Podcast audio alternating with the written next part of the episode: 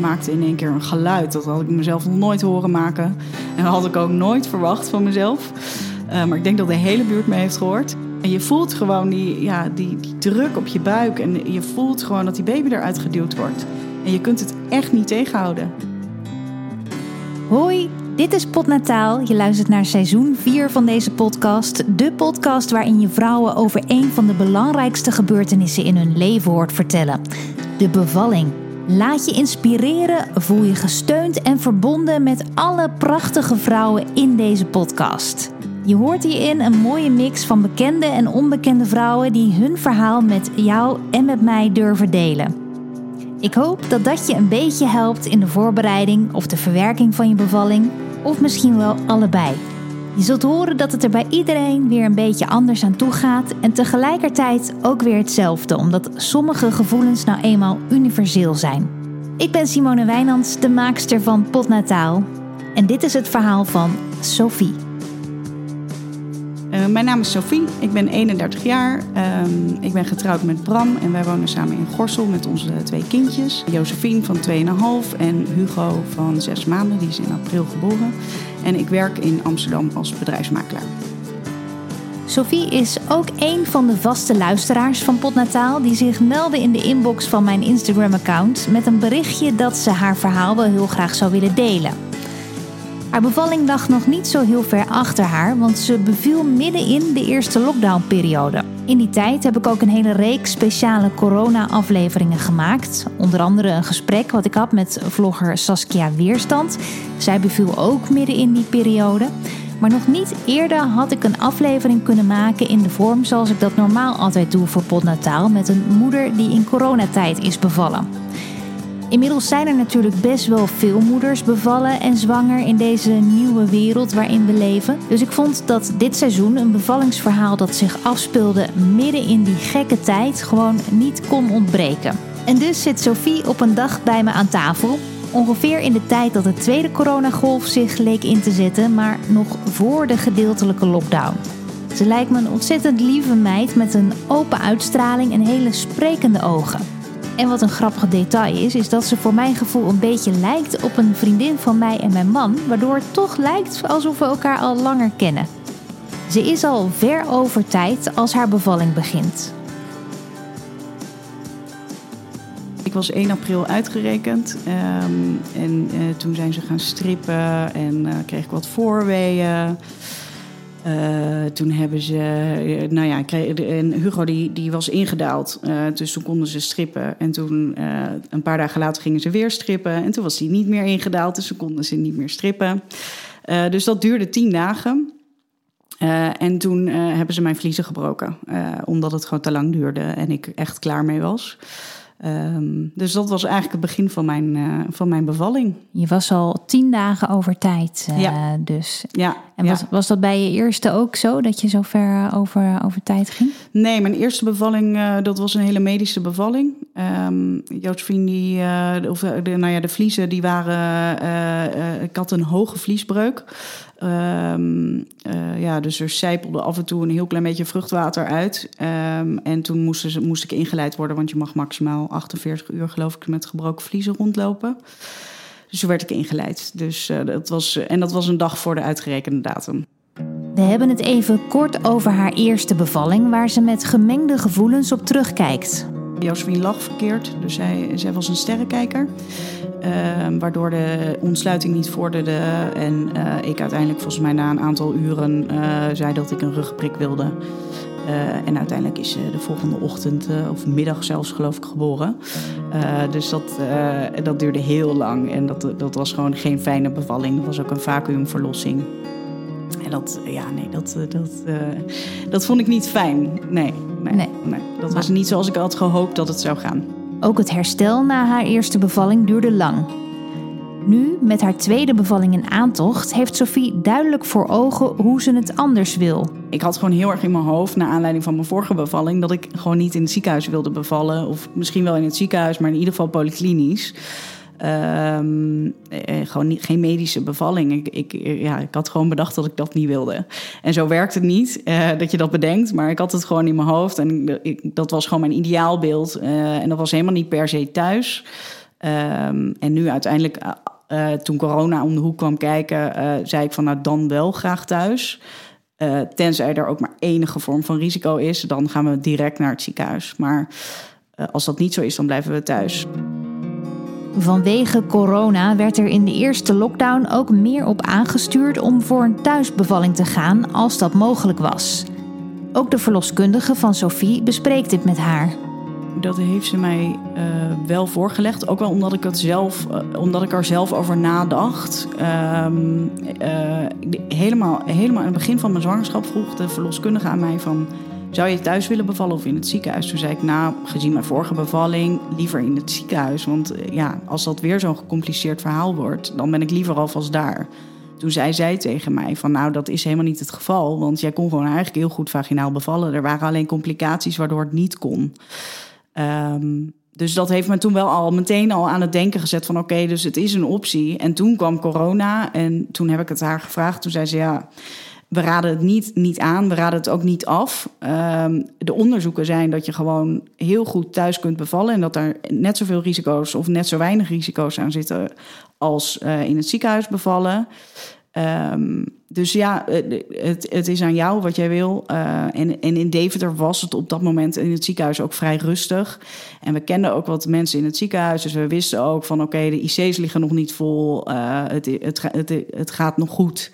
Um, maar ik had wel in mijn hoofd van als het thuis kan, dan blijf ik liever gewoon weg uit dat ziekenhuis nu met al die uh, corona-patiënten. Uh, ja. Vond ik gewoon geen fijn idee met een klein babytje. En ik dacht gewoon van nee, liever niet. Nee, snap nee. ik. En wat heb je nu gedaan om, um, om jezelf dat vertrouwen te geven van nou, dat, dat zou ook thuis moeten lukken? Want je, je had dus eigenlijk een gecompliceerde bevalling, waardoor je inderdaad ook eerder zou kunnen zeggen van nou uh, ik vind het toch een beetje spannend. Ik, uh, ik uh, vertrouw liever dus op alle medische zorg om me heen. Stel dat het weer zo gaat als de, ja. de eerste keer. Zo had je ook kunnen denken. Maar je, je had eigenlijk dus genoeg vertrouwen erin dat het, dat het goed thuis zou kunnen gaan. Ja, nou, ik had heel veel naar Nataal geluisterd. en ook nog naar andere podcasts. Um, ik had dit keer ook een bevalcursus gedaan. En um, dus ik wist, ik, ik, wist daarnaast ook beter uh, wat ik kon verwachten van een bevalling. Dus dat scheelde misschien ook. En ik had gewoon in mijn hoofd. Ja, ik had gewoon een ideaal beeld in mijn hoofd. En het is helemaal uiteindelijk natuurlijk niet zo gegaan. Um, maar ik had gewoon een beeld van een rustige bevalling, uh, zonder stress, zonder ruggenprik. Dat had ik wel, want ik wilde heel graag meemaken hoe dat hoe dat zou zijn om die persdrang te voelen. Want dat had ik bij de eerste niet gehad door de rugprik. Die hebben ze aangelaten. Um, en ik, ja, dus ik, ik heb mezelf gewoon vertrouwen ingepraat, denk ik. Uh, en, en ja, ook ja, met vrienden daarover praten. En ik heb ook nooit na mijn eerste bevalling gedacht dat ik een traumatische bevalling had. Dat, dat iemand zei na die bevalling tegen mij: uh, laat je geen trauma aanpraten. En dat heb ik eigenlijk altijd in gedachten gehouden. Want het was, uiteindelijk heb ik gewoon een gezond kind op de wereld gezet. Ik was er zonder kleerscheuren vanaf gekomen. Uh, dus ja, wat, wat was er nou uiteindelijk aan de hand? Een beetje gemengde gevoelens, ik zei het al. Aan de ene kant kijkt ze heel rationeel naar haar eerste bevalling. Tegelijkertijd voelt ze heel sterk dat het de tweede keer anders moet gaan. Dat gaat het ook, maar niet helemaal op de manier zoals ze het bedoelde natuurlijk. Want ja, corona. Daardoor werd ineens alles anders voor iedereen. Sophie begon aan haar tweede zwangerschap toen we nog nooit gehoord hadden van het hele virus. En opeens zit je dan midden in een van de kwetsbaarste periodes van je leven in een pandemie. Ik heb dat wel eens heel heftig ervaren. Um, het, was drie, drie, weken volgens mij voor de uitgerekende datum dat, dat de lockdown uh, uh, inging.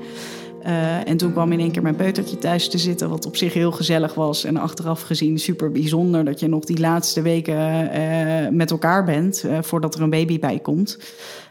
Um, maar ik vond het wel heel heftig, omdat er nog zo weinig bekend was over, het, ja, over hoe het ging lopen en hoe die IC's en met het ziekenhuis. En, en daarom had ik ook van tevoren bedacht van oké, dan maar thuis. Want stel dat het ziekenhuis vol vol ligt, uh, dan, dan heb ik in ieder geval alles thuis daarop voorbereid. Um, en toen, ja, ik, ik, ik vond het heel heftig ehm, dat bijvoorbeeld mijn, ja, als, als mijn man ziek zou worden, Bram, uh, wat, wat zou er gebeuren? Zou die erbij mogen zijn überhaupt? Ehm, wat, wat is er met kraamzorg? Gaan we kraamzorg krijgen? Of uh, uh, staat er hier iemand in een, in een, in een pak met mondkap en grote bril op, terwijl ik nog een klein meisje heb rondlopen? Ehm, wat als ik ziek word, bijvoorbeeld, wat, wat gaan ze dan doen? Dus dat, dat heeft, met name achteraf gezien, heeft dat mij wel heel veel stress opgeleverd op dat moment. En ik denk ook eerlijk gezegd dat, dat Hugo daarom ook gewoon bleef zitten. Dat hij gewoon natuurlijk gezien dat ik het gewoon vasthield, zeg maar. Dat ik hem gewoon bij me hield om hem niet in een onveilige wereld uh, uh, ja, te laten opgroeien of geboren te laten ja. worden. Ik kan me zo goed voorstellen dat het heftig moet zijn om in deze onzekere tijd te moeten bevallen en zwanger te zijn. Ik vond het sowieso al heftig en ik was niet eens zwanger. De verloskundige komt dus thuis bij Sophie langs om haar vliezen door te prikken. Ook dat gaat door corona iets anders dan anders. In deze relatie echt op 42 weken normaal doorlopen. Maar ook door corona uh, hebben ze gezegd van nou die, die, laatste echo die je dan in die 41, 41ste week hebt, die, um, die slaan we even over. Maar dan breken we op dat moment jouw vliezen. Uh, mocht de baby dan niet komen, dan ga je de volgende dag naar het ziekenhuis voor weeopwekkers. Dat is niet nodig, gelukkig, want het lukt uiteindelijk. Ik vond dat best wel lang duren, grappig genoeg. Want ik, dus ik denk stiekem dat het, dat het toch nog wat moeilijker ging dan ze, dan ze had gehoopt. Uh, maar het lukte uiteindelijk. Uh, dus nou ja, die vliezen, nou ja, dat liep natuurlijk meteen leeg. Uh, en zij bleef nog even een beetje hangen, denk ik, om te kijken uh, wat er gebeurde. Uh, en toen ging zij weg en toen zei ik wel tegen haar van... nou, ik voel al wel wat, wat menstruatieachtige kramp. Dus ik zei, ik denk wel dat het, uh, dat het gaat beginnen. Um, dus toen zei zij al van nou, ik heb om zeven uur de dienstwissel. Het was iets van drie uur s middags, denk ik. Dus ik denk niet dat ik jou nog zie. Uh, reken maar erop dat, die, dat het einde van de avond, echt in de loop van de nacht, dat de, dat de baby er wel is. Dus ik zei, nou oké, okay, prima. we zien het wel, zei ik. laten we hopen dat ik je nog wel zie. Ik, ik grapte daar nog over van, het zou wel, het zou wel lekker makkelijk zijn als het om zeven uur gepiept is allemaal. Sophie is alleen thuis met haar man. Mijn dochtertje die hadden we al, al naar mijn ouders gebracht. Want we wisten dat ze zouden komen. Dus het was of die dag of de volgende dag dat de baby zou worden geboren. Dus wij vonden het wel relaxed als zij al gewoon uh, veilig weg was. En dat was ook nog wel iets wat... We, want heel veel mensen hebben natuurlijk in die periode besloten... om bijvoorbeeld hun ouders niet meer te zien... Uh, vanwege corona, maar dat hebben jullie toen niet gedaan. Nee, dat, ja, we hadden eigenlijk gewoon geen keus. Um, uh, we, hebben wel, we hebben verder wel echt iedereen buiten de deur gehouden. Uh, en we zijn echt alleen maar binnen geweest. We hebben boodschappen laten bezorgen. we hebben niks meer gedaan. Um, maar mijn ouders, ja, we moesten iemand hebben die, die stand-by zou staan voor mijn dochter. Dus um, uh, dat moest. Ja, natuurlijk. Kon niet ja. anders. Nee, een noodsituatie. Ja, ja dat is dus, ook uh, maar dat vond ik wel spannend, omdat mijn ouders natuurlijk ook een risicogroep zijn. Dus uh, dat vond ik zelf voor hen wel heel spannend. En dat vonden zij zelf denk ik ook wel. Ja, of, of stel dat inderdaad een van hen nou, klachten had vertoond, ja. of jullie zelf. Ja, wat, ja wat we hadden wel doen? een heel backup systeem. Dus uh, we hadden er wel gelukkig goed over nagedacht. Dus dat gaf mij ook wel rust. Ik dacht van oké, okay, al onze familie woont in de buurt, dus uh, het lost zich wel op. Uh, die, ja, ze zal niet op straat blijven staan, zeg maar. Dus uh, er is altijd wel iemand die haar kan opvangen en mensen die ze kent en de crashes in de buurt. Dus als het overdag was geweest, hadden we haar denk ik gewoon uh, daarvoor op de medische crash wel kunnen brengen, zeg maar. Daar, daar was echt wel een oplossing voor gekomen. Niemand is ziek gelukkig. Haar dochtertje is bij haar ouders en Sophie voelt zich ontspannen. Ik dacht, oké, okay, het is prima zo, want het gaat nu gewoon beginnen. begint het niet, dan gaan we naar het ziekenhuis. Maar dan hebben we in ieder geval er alles aan gedaan om het gewoon rustig te laten verlopen. Dus ik was zelf ook heel rustig. En het was, het was vrij mooi weer volgens mij buiten. Dus ik zei tegen Bram van doe, de, uh, doe het zonnescherm maar even naar beneden. Dan kan niet de hele buurt naar binnen kijken, want we hebben best wel wat inkijk.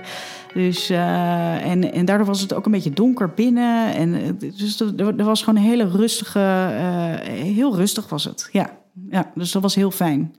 En ik zei toen tegen Bram van nou...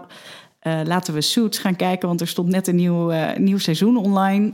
Um, dus dat zijn we gewoon gaan kijken. En, uh, en toen begonnen de weeën eigenlijk wel een beetje. Ik kreeg gewoon rustig ja, wat menstruatiekramp. Ik denk dat het beginnende weeën waren.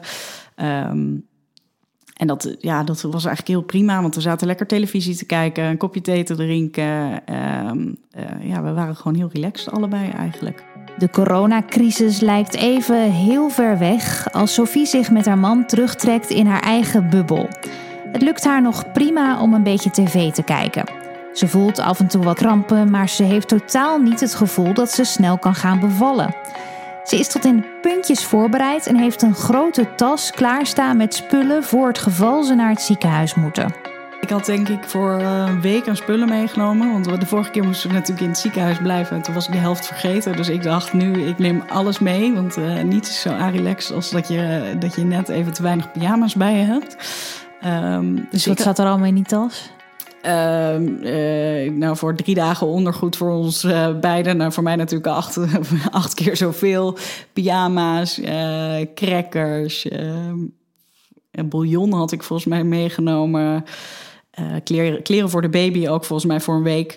Uh, nou, echt, echt, heel veel. Echt een koffer vol met spullen. Net geen campingset. Nee, nee, maar ik vond dat zo relaxed de vorige keer... dat we gewoon zo weinig eh, mee hadden. En toen had ik bijvoorbeeld geen pyjama voor Bram meegenomen. Terwijl we daar de hele nacht waren en, en nog een nacht moesten, moesten blijven. Dus ja, nee, dat vond ik niet fijn. Dus uh, ik had nu gewoon alles klaarstaan. Het is rond een uur of vijf in de middag als ze tegen haar man zegt dat ze het idee heeft dat het niet echt aan het doorzitten is. De weeën kwamen wel echt onder twee minuten, maar ze duurden 30 seconden, geloof ik.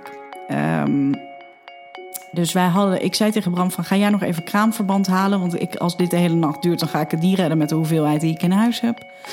Um, dus uh, dan ga ik wel even douchen en wie weet uh, gaat het dan echt beginnen. Um, uh, dus dus dat, dat hebben we gedaan. Hij ging weg. Ik zei, je houdt wel je telefoon vast, want als er iets is, dan, dan moet je heel snel weer terug zijn. Um, dus toen ben ik gaan douchen. toen werd het wel daarna wel wat heftiger. Ik kon ook niet heel lang onder de douche staan.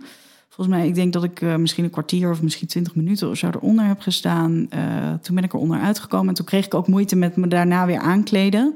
Dus ik merkte wel dat het toen echt wel, wel was begonnen. Uh, dus dat was denk ik rond een uur of half zes.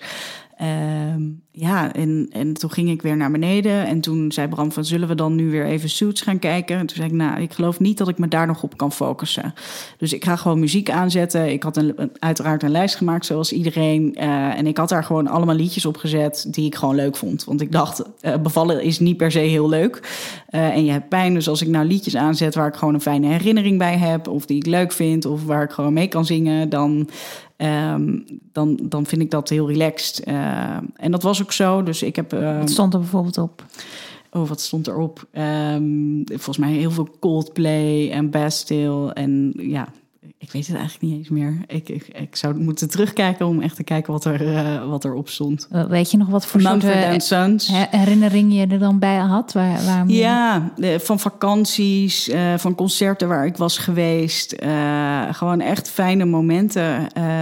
ja, echt van, met name van vakanties. Want ik dacht van als, als ik nou een liedje hoor wat ik op vakantie veel heb geluisterd bijvoorbeeld, dan kan ik. Um, uh, ja, dan denk ik er even aan terug of zo. Dan heb je even een soort afleiding. En dat was ook wel wat uit mijn bevallingscursus uh, uh, was gekomen. dat dat heel fijn is om, om, te hebben. Goeie tip, die schrijven we even op. Een playlist met alleen maar liedjes waar je goede herinneringen aan hebt.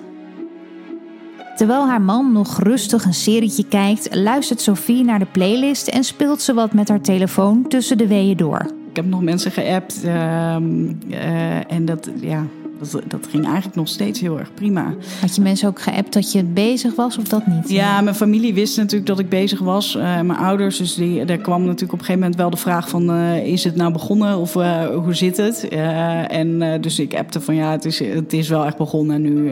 maar het zal nog wel even duren, zoiets. Ehm, dus ja, toen gingen we. Ja, toen begon het ook wel, toen, toen begon het ook wel echt ja. Uh, merkte ik. En uh, toen zei ik ook tegen Bram uh, van anders ga jij vast even eten. gooi even een pizza in de oven. Want ik, ik weet niet. Ik, ik denk dat ik toen onbewust voelde dat het misschien toch wel sneller zou kunnen gaan dan ik, dan ik in de eerste instantie dacht. Ik moest ook heel vaak naar de wc. ik, had echt, ik liep echt leeg. dus dat was achteraf gezien ook gewoon een teken dat het echt eraan kwam. En ehm, ja, toen, uh, toen uh, deed Bram zijn pizza in de oven. En in die tien minuten dat die pizza in de oven uh, zat, werd ik helemaal gek. Ik dacht echt, wat overkomt me nou? Wat is dit? Dat had ik nog niet eerder gevoeld, deze weeën. En dat klopte ook. De pizza zit in de oven en ik maak heel even van het moment gebruik om uit het verhaal van Sophie te stappen voor een moment met onze sponsor Auto.nl. En zometeen hoor je natuurlijk hoe het verder gaat met Sophie. Want een auto kopen via Auto.nl is ongeveer net zo makkelijk als een pizza bestellen online. En waarom ook niet eigenlijk? Wie heeft er nou zin in om naar een of andere gladde autodealer te gaan als je op zoek bent naar een auto? Ik niet hoor. Ik ben zelf al lang blij dat ik een auto heb. Ik vind het zelf echt zo ontzettend zonde van mijn tijd om stad en land af te moeten op zoek naar de ideale auto. Nee, daar loop ik echt totaal niet warm voor. Het is wel grappig, want ik ben dus iemand die er dol op is om mijn huis helemaal spik en span te hebben. Daar doe ik altijd erg mijn best voor. Maar als het op mijn auto aankomt, totaal niet. Als je maar veilig is en makkelijk rijdt. Dat zijn eigenlijk mijn belangrijkste criteria. Maar misschien ben jij wel heel anders. Maakt ook niet uit of je nou veel eisend bent of zoals ik vooral snel een goede auto wil vinden. Er is voor iedereen wat te vinden op auto.nl. Dat is namelijk de plek om jouw ideale auto online te kopen of te leasen. Kan allebei. Want ja, we bestellen tegenwoordig toch al ongeveer alles online. Waarom dan ook niet een auto? Ja, toch? Het is heel makkelijk en veilig, zeker in deze tijd. En je mag er ook nog gewoon thuis in proefrijden. Dus ga naar auto.nl als je meer wil weten. Auto.nl. En dan nu snel weer verder met deze aflevering van Potnataal. Terwijl de pizza dus net in de oven zit, weet Sophie plots niet meer waar ze het zoeken moet. Dus ik hing over de bank, ik hing over de box en ik kon nou, moeilijk ademhalen. En Bram die stond de hele tijd naast me van in door je neus, uit door je mond. En ik dacht alleen maar, wat zit je nou? Uh, ga weg. uh, het was heel lief bedoeld, maar ik, ik, ik kon het helemaal niet aan. Maar ik deed maar gewoon mee. En ondertussen warmde er dus een geur van pizza voorbij. Ja ja, ja, dus dat was ook lekker. Uh, dus, uh, maar goed, uh, uiteindelijk was het prima. Want ik dacht alleen maar, hij moet eten. Want dan is hij in ieder geval fit. En als er dan straks allemaal bloed te zien is, dan, dan gaat hij niet van zijn stokkie. Wat was je bezorgd voor je man? Ja, snap ik achteraf gezien ook niet. Die redt zich wel, ja. wel heel lief. Ja, ja maar dat, dat was gewoon dat ik dacht van, dat hij straks niet meer weg moet. En ik denk echt dat ik, dat ik toen voelde van oké, het gaat nu echt beginnen. Dus ik wil dat hij gewoon beschikbaar is voor mij. En dat hij niet over een uur zegt, ik heb heel veel honger. Uh, dus ja, dat was een beetje de gedachte. Sophie kondigt aan om naar boven te gaan omdat ze het niet meer trekt. Ze kan geen prettige houding meer vinden om de weeën in op te vangen. Ik had op de bank gelegen, ik had er overheen gehangen. Ik, ik had even één minuut op die bal gezeten en dat vond ik ook helemaal niks. Dus um, uh, ik zei, ik ga naar boven. En toen, zei, en toen zei ik, ik wil wel dat je meegaat. Dus hij loopt achter me aan. En toen ging ondertussen dat belletje van de oven. Dus toen liep hij weg om die pizza eruit te halen. Dus toen was ik heel boos. Want ik dacht, ik voelde wel echt dat die baby lager zat. Dus en ik dacht, jeetje, straks uh, gaat het niet goed als ik naar boven loop of zo. Dus ik liep, uh, ik liep naar boven en ik ging in bed liggen. En ik zei tegen Bram van, nou, we moeten nu echt gaan timen. Uh, want dit, dit wordt wel echt heel heftig. Ik trek het niet meer. En anders dan toch maar naar het ziekenhuis voor die, voor die rugprik. Ergens baalde ik daar van dat ik die gedachte al kreeg. Um, en toen waren we ja, toen begon hij met timen. En toen, nou, die weeën duurde 30 seconden. Maar die kwamen wel onder een minuut. Maar ze duurden maar 30 seconden. Dus ik dacht, nou, oké, nou, dan maar niet bellen. Ja, het, mag nog niet. Dus... Uh, uh, ja, en zij hadden ook, de verloskundige had ook wel gezegd van, nou ja, als je eerste bevalling zo lang duurt, dan duurt je tweede bevalling vaak ook echt wel, wel uh, lang. Die hoeft niet zo lang te duren, maar het, het, gaat niet in drie uur gebeuren. En toen hadden we getimed en toen dacht ik, nou, dit, het gaat niet meer. Het gaat echt niet meer. Je moet maar bellen, want anders wil ik gewoon naar het ziekenhuis. Dus ze moeten maar komen kijken hoe ver ik ben en dan, uh, dan kijken we wel verder omdat haar weeën maar een halve minuut aanhouden en niet een minuut of langer, denkt Sophie dat ze eigenlijk nog niet mag bellen. Maar omdat het zo heftig voelt, besluit ze toch maar even contact op te nemen met de verloskundige, die nog maar heel kort geleden bij hen de deur is uitgelopen. Dus wij belden haar en het was, uh, het was kwart voor zeven. Um, uh, en, en dat moment zij zei van nou, ja, ik hoor aan je dat je het wel echt zwaarder krijgt. of dat je het zwaar hebt eigenlijk. Um, maar we zitten in de dienstwissel, dus um, straks gaat Elke, degene die in de dienst komt, die, die stuur ik direct naar jou. Dus dan is ze er om kwart over zeven, dat is over een half uurtje. En ik ging al rekenen in mijn hoofd, want ik dacht, ja, over een half uur, voordat ik dan in het ziekenhuis ben, dan ben je zo een uur verder. En dan moet, nog die, dan moet je nog naar de anesthesieafdeling voor die ruggenprik. Dus ik dacht, nee, maar dit gaat veel te lang duren allemaal, jongens. Dus, uh, maar goed, het, het, was niet anders. Uh, dus wij hingen op en uh, binnen een minuut kreeg ik persweeën. Sophie weet niet wat haar overkomt. Hoe kan het nu opeens zo snel gaan? Tegelijkertijd weet ze instinctief: dit is het. Hij komt nu. Ja, wat iedereen zegt, er komt een oerkracht in je naar boven. Nou, dat was ook zo. En ik maakte in één keer een geluid. Dat had ik mezelf nog nooit horen maken. En dat had ik ook nooit verwacht van mezelf. Uh, maar ik denk dat de hele buurt me heeft gehoord. Um, uh, ja, ik, ik zei ook tegen Bram, wat is dit? Weet je, wat, wat moet ik hiermee? Wat, ik, die baby die komt er gewoon uit. Zei ik. Je voelt gewoon die, ja, die, die druk op je buik. En je voelt gewoon dat die baby eruit geduwd wordt. En je kunt het echt niet tegenhouden. Het gaat gewoon niet. Het, je kunt doen wat je wil, maar uh, die baby komt gewoon. Toen uh, hebben we gebeld weer van jullie moeten nu komen, want die baby die komt eraan. En toen zei zij, uh, laten we even, ja, we moeten even kijken hoe we dat doen. Want ik woon een half uur uh, bij jullie vandaan. Dus ik ga nu Elke bellen, dat zij nu jullie kant op komt. Dat ze alles uit de handen laat vallen. Maar laat me in de tussentijd even bij je kijken hoe het, wat er met je buik gebeurt. dus vind je het een probleem als we overschakelen op FaceTime? dan kan ik gewoon even met jullie meekijken. Nou, dus, zij, dus wij zetten FaceTime aan. Uh, nou, toen kwam er een wee en toen zag zij meteen mijn buik golven. Uh, schijnbaar gaat je buik heel erg golven uh, als je persweeën krijgt. Um, en toen vroeg ze aan Bram van, um, kan jij even kijken of het al open staat? Dus Bram die kijkt en die zei, nee hoor, nee, het staat nog niet open. En toen kwam er een wee en toen werd die baby natuurlijk naar beneden geduwd. Um, ja, en toen stond het open. Uh, dus hij, toen zag ik bij hem de paniek in de ogen.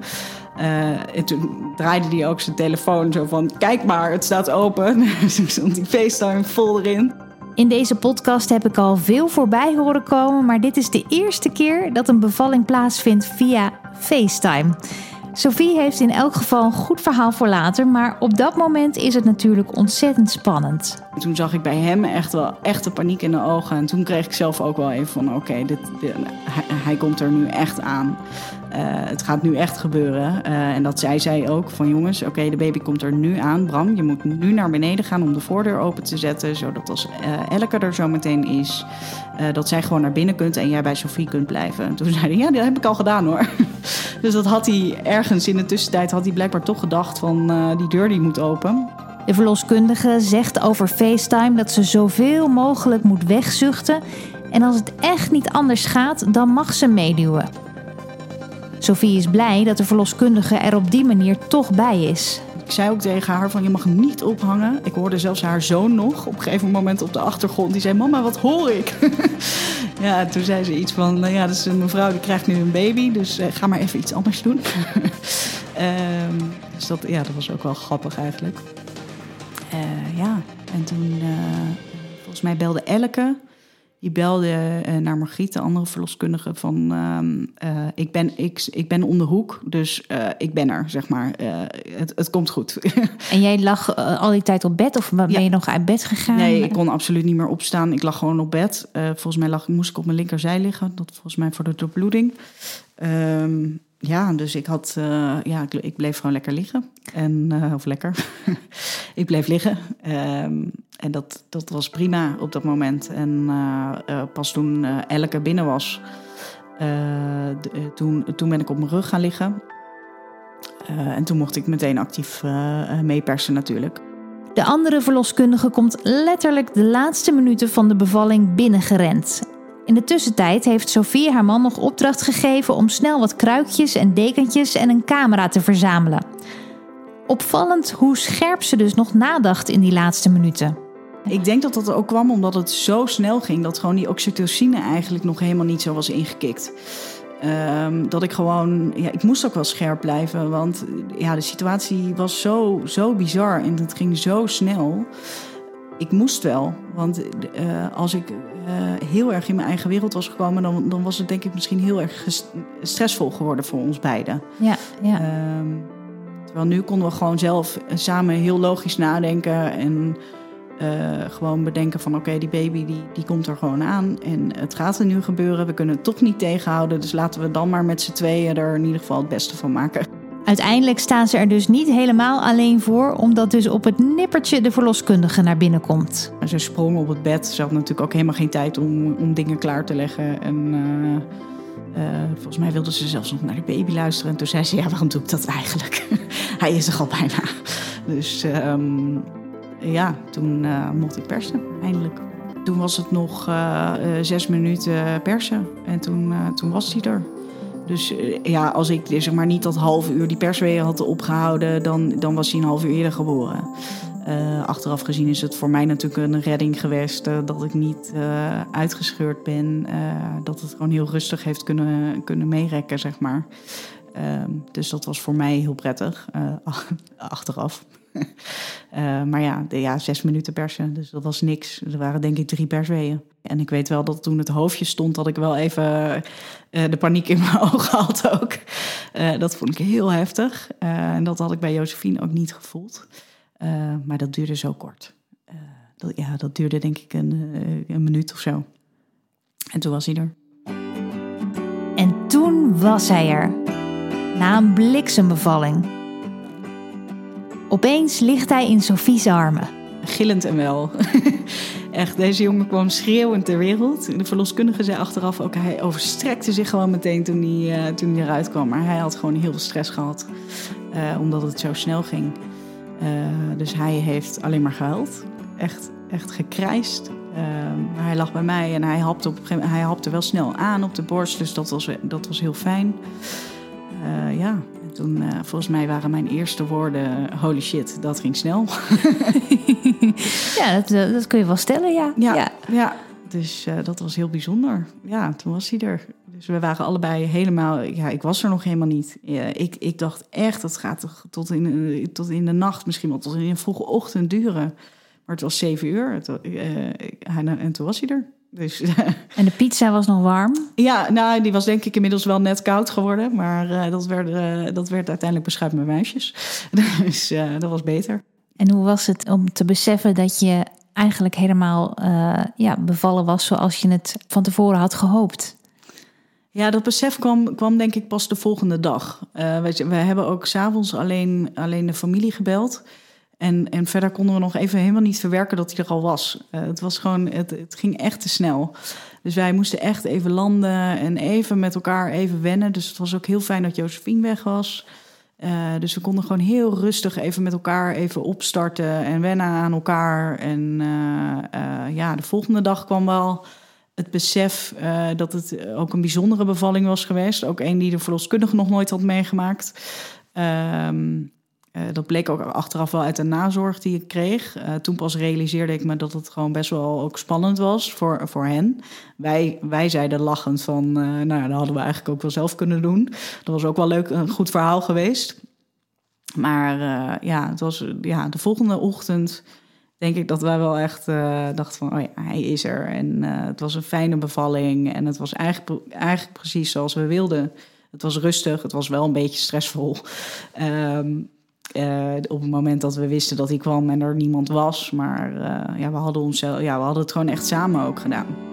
Na moeder van een dochter is ze nu dus ook moeder van een zoon. En hij lijkt helemaal niet op zijn grote zus. Het was wel echt een ander mannetje om te zien. Hij was iets, iets slanker en uh, het was inderdaad ja, echt een jongen ook wel. Hij had echt een jongenshoofd. En Josephine had echt, was echt een meisje. en ik moest ook wel wennen aan dat het een jongetje was. Ja, vond ik wel echt anders. ja. Wat natuurlijk ook heel anders was, was de tijd waarin haar zoon werd geboren. Coronatijd. En dat merkt ze aan een heleboel dingen. Het begon eigenlijk met dat de volgende ochtend onze dochter, uh, of volgende middag onze dochter werd gebracht.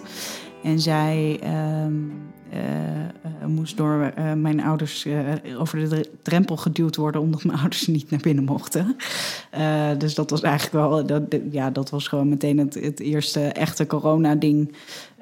dat ja, mijn ouders niet binnen mochten komen. en de kraamhulp mag je baby niet vasthouden. Dat was toen nog. Dat, volgens mij is dat inmiddels alweer anders. Ehm, dus je moet eigenlijk alles gewoon zelf doen. Um, volgens mij zijn mijn hechtingen ook maar één keer gecheckt. Of hechting, ik had één hechting. Uh, dus de kraamhulp mag je, je, je baby en mocht, mocht ze eigenlijk niet echt vasthouden. Uh, ze moesten natuurlijk afstand houden. De familie mocht, mocht niet binnenkomen. Uh, ja, wat hadden we allemaal nog meer?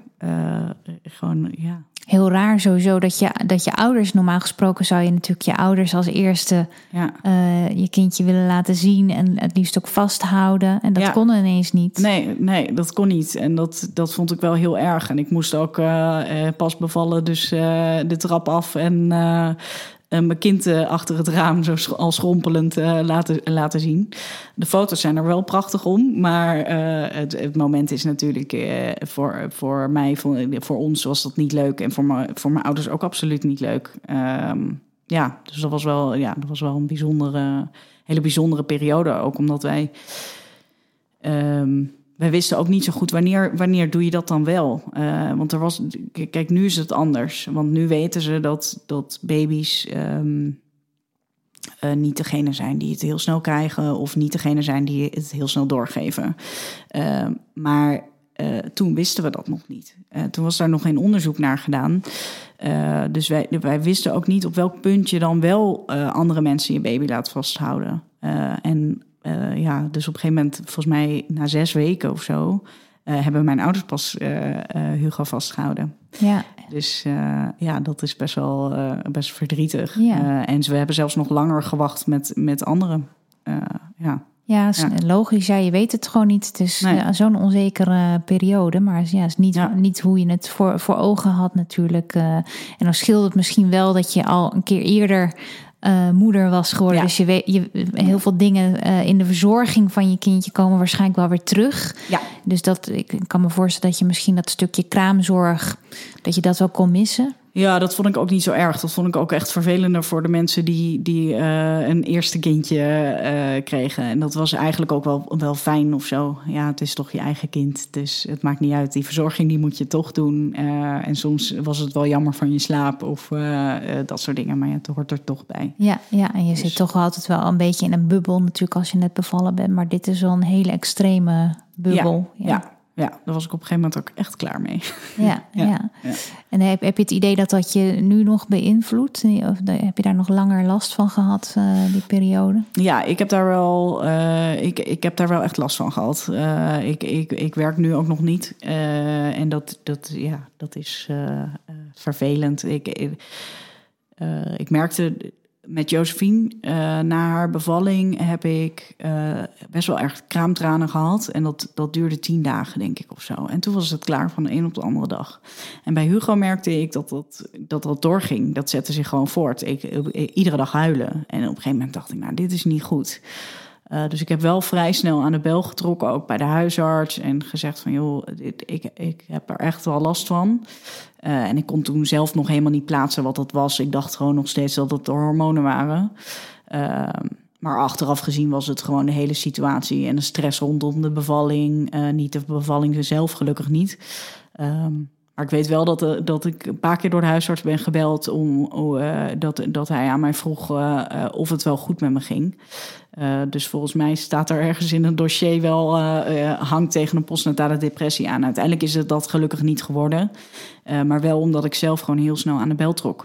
Ja, maar het is ook wel, ik, ik, kan me ook helemaal voorstellen, want je zit gewoon gedongen, veel geïsoleerder dan ja. anders. Je had waarschijnlijk ook minder uh, controles en minder nazorg, omdat ja. dat natuurlijk ook allemaal heel erg afgehouden is in die hele periode, omdat mensen ja. zo min mogelijk contact uh, wilden. Dus ook, uh, ja, waarschijnlijk is de verloskundige misschien niet eens meer bij je langs geweest voor een na-check nou, of wel? Toevallig.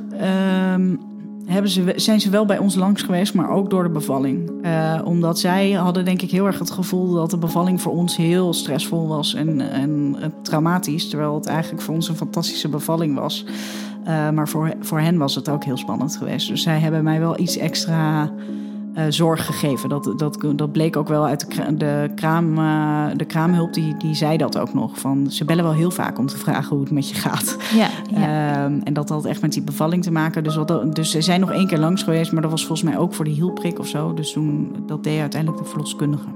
Ja. Zoiets was het. Maar het blijft gewoon een hele rare, bizarre tijd waarvan je een jaar geleden nooit hadden kunnen bedenken dat het zo zou, uh, zou gaan. Dus nee, het is logisch dat dat dan extra, ik bedoel, het komt bij iedereen binnen, maar zeker op, als je dan op je kwet, meest kwetsbare moment bent, dat, dat je er dan last van hebt, ja, dat lijkt me heel logisch. Ja, en ik denk ook dat het ontzettend is onderschat eigenlijk in de, ja, bij alle bevallende, uh, de, ja, uh, er wordt niet over gesproken, zeg maar. De, nee, het is ook nieuw natuurlijk. Ja, Het is nog een hele nieuwe situatie. Maar dat, die, dat die effecten groot zullen zijn, ja, dat vind ik, voelt voor mij heel logisch. Ja, ja. voor mij ook. Alleen ik denk toch dat uh, bijvoorbeeld de overheid, uh, die hebben geen idee. Nee. Die, die, die, zien dit volgens mij helemaal niet. Terwijl het volgens mij, ja, ik heb er gewoon bijna een postnatale depressie aan overgehouden.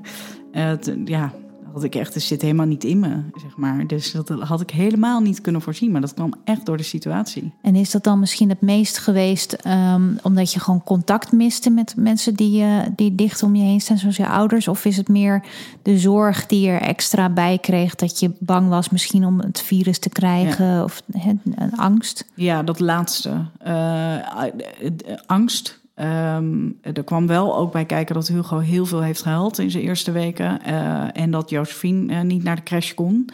Uh, dus ik zat gewoon de hele dag met een krijzende baby en een gillende peuter. dus ik was helemaal kapot op een gegeven moment. Ik kon gewoon echt niet meer, want ik kon niet meer slapen.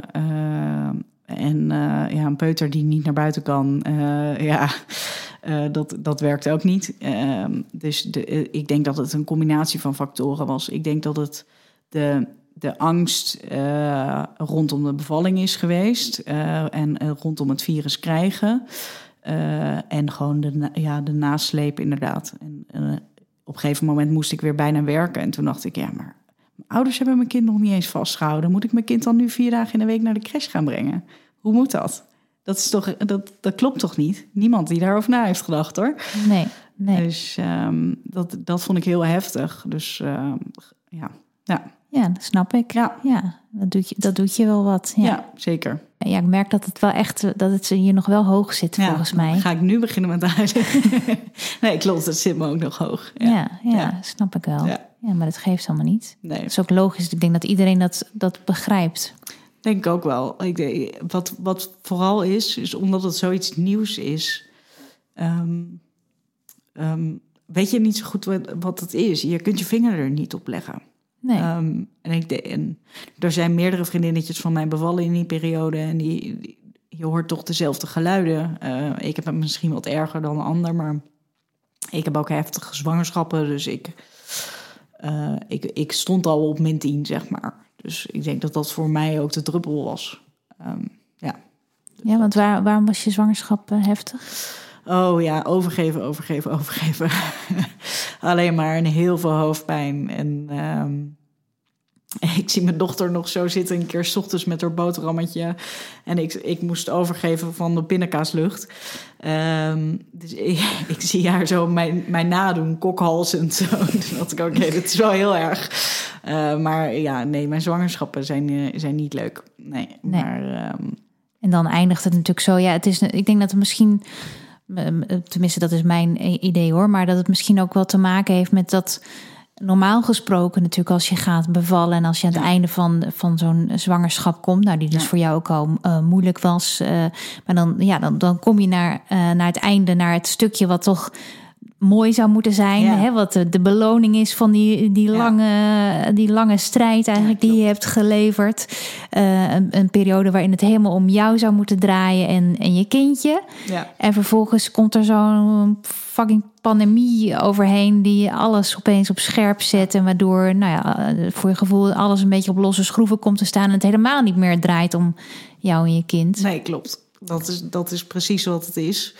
Ehm, ja, dat is, dat is precies waar ik, waar ik last van heb gehad, denk ik. Uh, nog steeds een beetje last van heb. Uh, ja, je verheugt je gewoon heel erg op die tijd. Um, en ik wist gelukkig, na mijn tweede zwangerschap wist ik gelukkig dat, dat het na negen maanden echt klaar was met de misselijkheid. En dat ik geen hoofdpijn meer zou hebben. Uh, dus ik had er gewoon, ik dacht gewoon, oké, het is negen maanden doorzetten en dan ben ik er. Alleen toen begon het pas. Um, toen was ik fysiek gelukkig heel snel hersteld. Uh, maar ja, ik, ik, stond mentaal gewoon uh, 1-0 achter. Dus ja, dat was het. Ja, snap ja. ik. Ja, als, ik, ik zou, zou, je een knuffel willen geven, maar het kan niet. Het kan niet nee. nee. maar ik ga wel een zakdoekje voor je halen. We drogen de tranen weer. En ja, eigenlijk past dit moment ook heel erg goed bij waar we allemaal staan op dit moment. We proberen er het beste van te maken in deze rare tijd, maar soms vliegt het je opeens aan.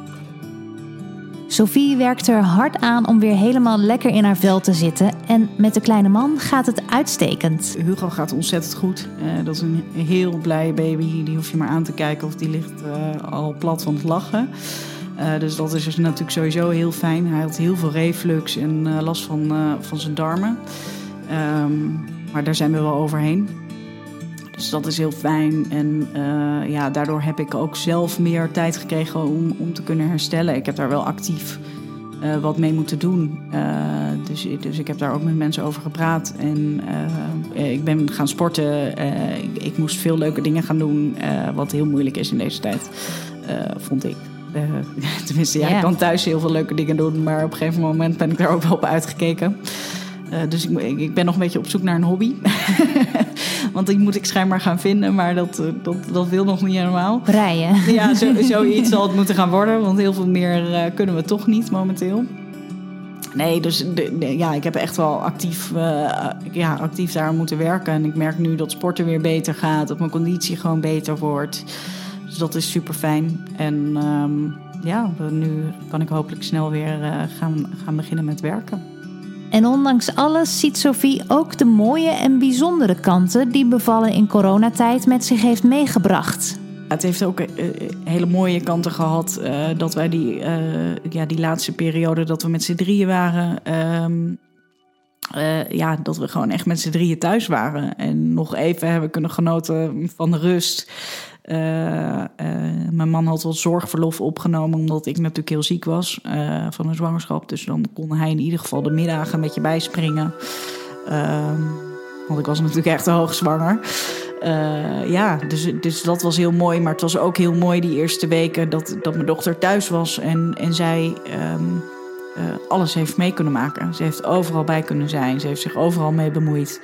Uh, ze, wil, ze wil nog steeds alles zelf doen, het liefst met Hugo. Uh, dus, dus ja, zij, ik denk dat zij, zij met z'n tweeën onbewust ook gewoon een hele mooie band in die periode hebben opgebouwd. Je hoorde het verhaal van Sophie. Als je graag naar Potnataal luistert, vergeet dan niet om een 5-sterren recensie te geven in iTunes.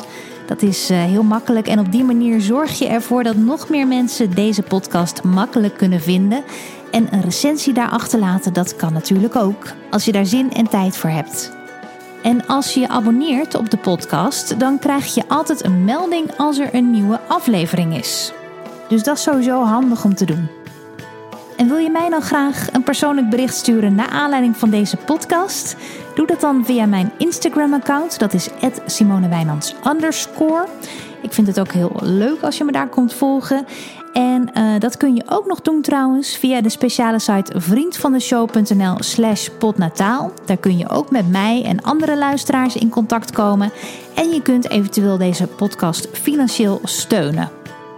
Potnataal kun je verder beluisteren via alle beschikbare podcast apps en natuurlijk via dag en nacht. Dag! Vond het eerst heel bijzonder dat je dan je dochter wegbrengt naar je ouders. En wetende dat ze de volgende dag uh, een broertje heeft. Dat vond ik echt een heel bijzonder moment. Uh, maar ja, als ze dan de volgende dag uh, binnenkomt lopen in dat kamertje en daar ligt zo'n piepklein babytje in de wieg. En zij ontfermde zich meteen als een soort tweede moeder over hem. En dat is gewoon nog steeds tot op de dag van vandaag.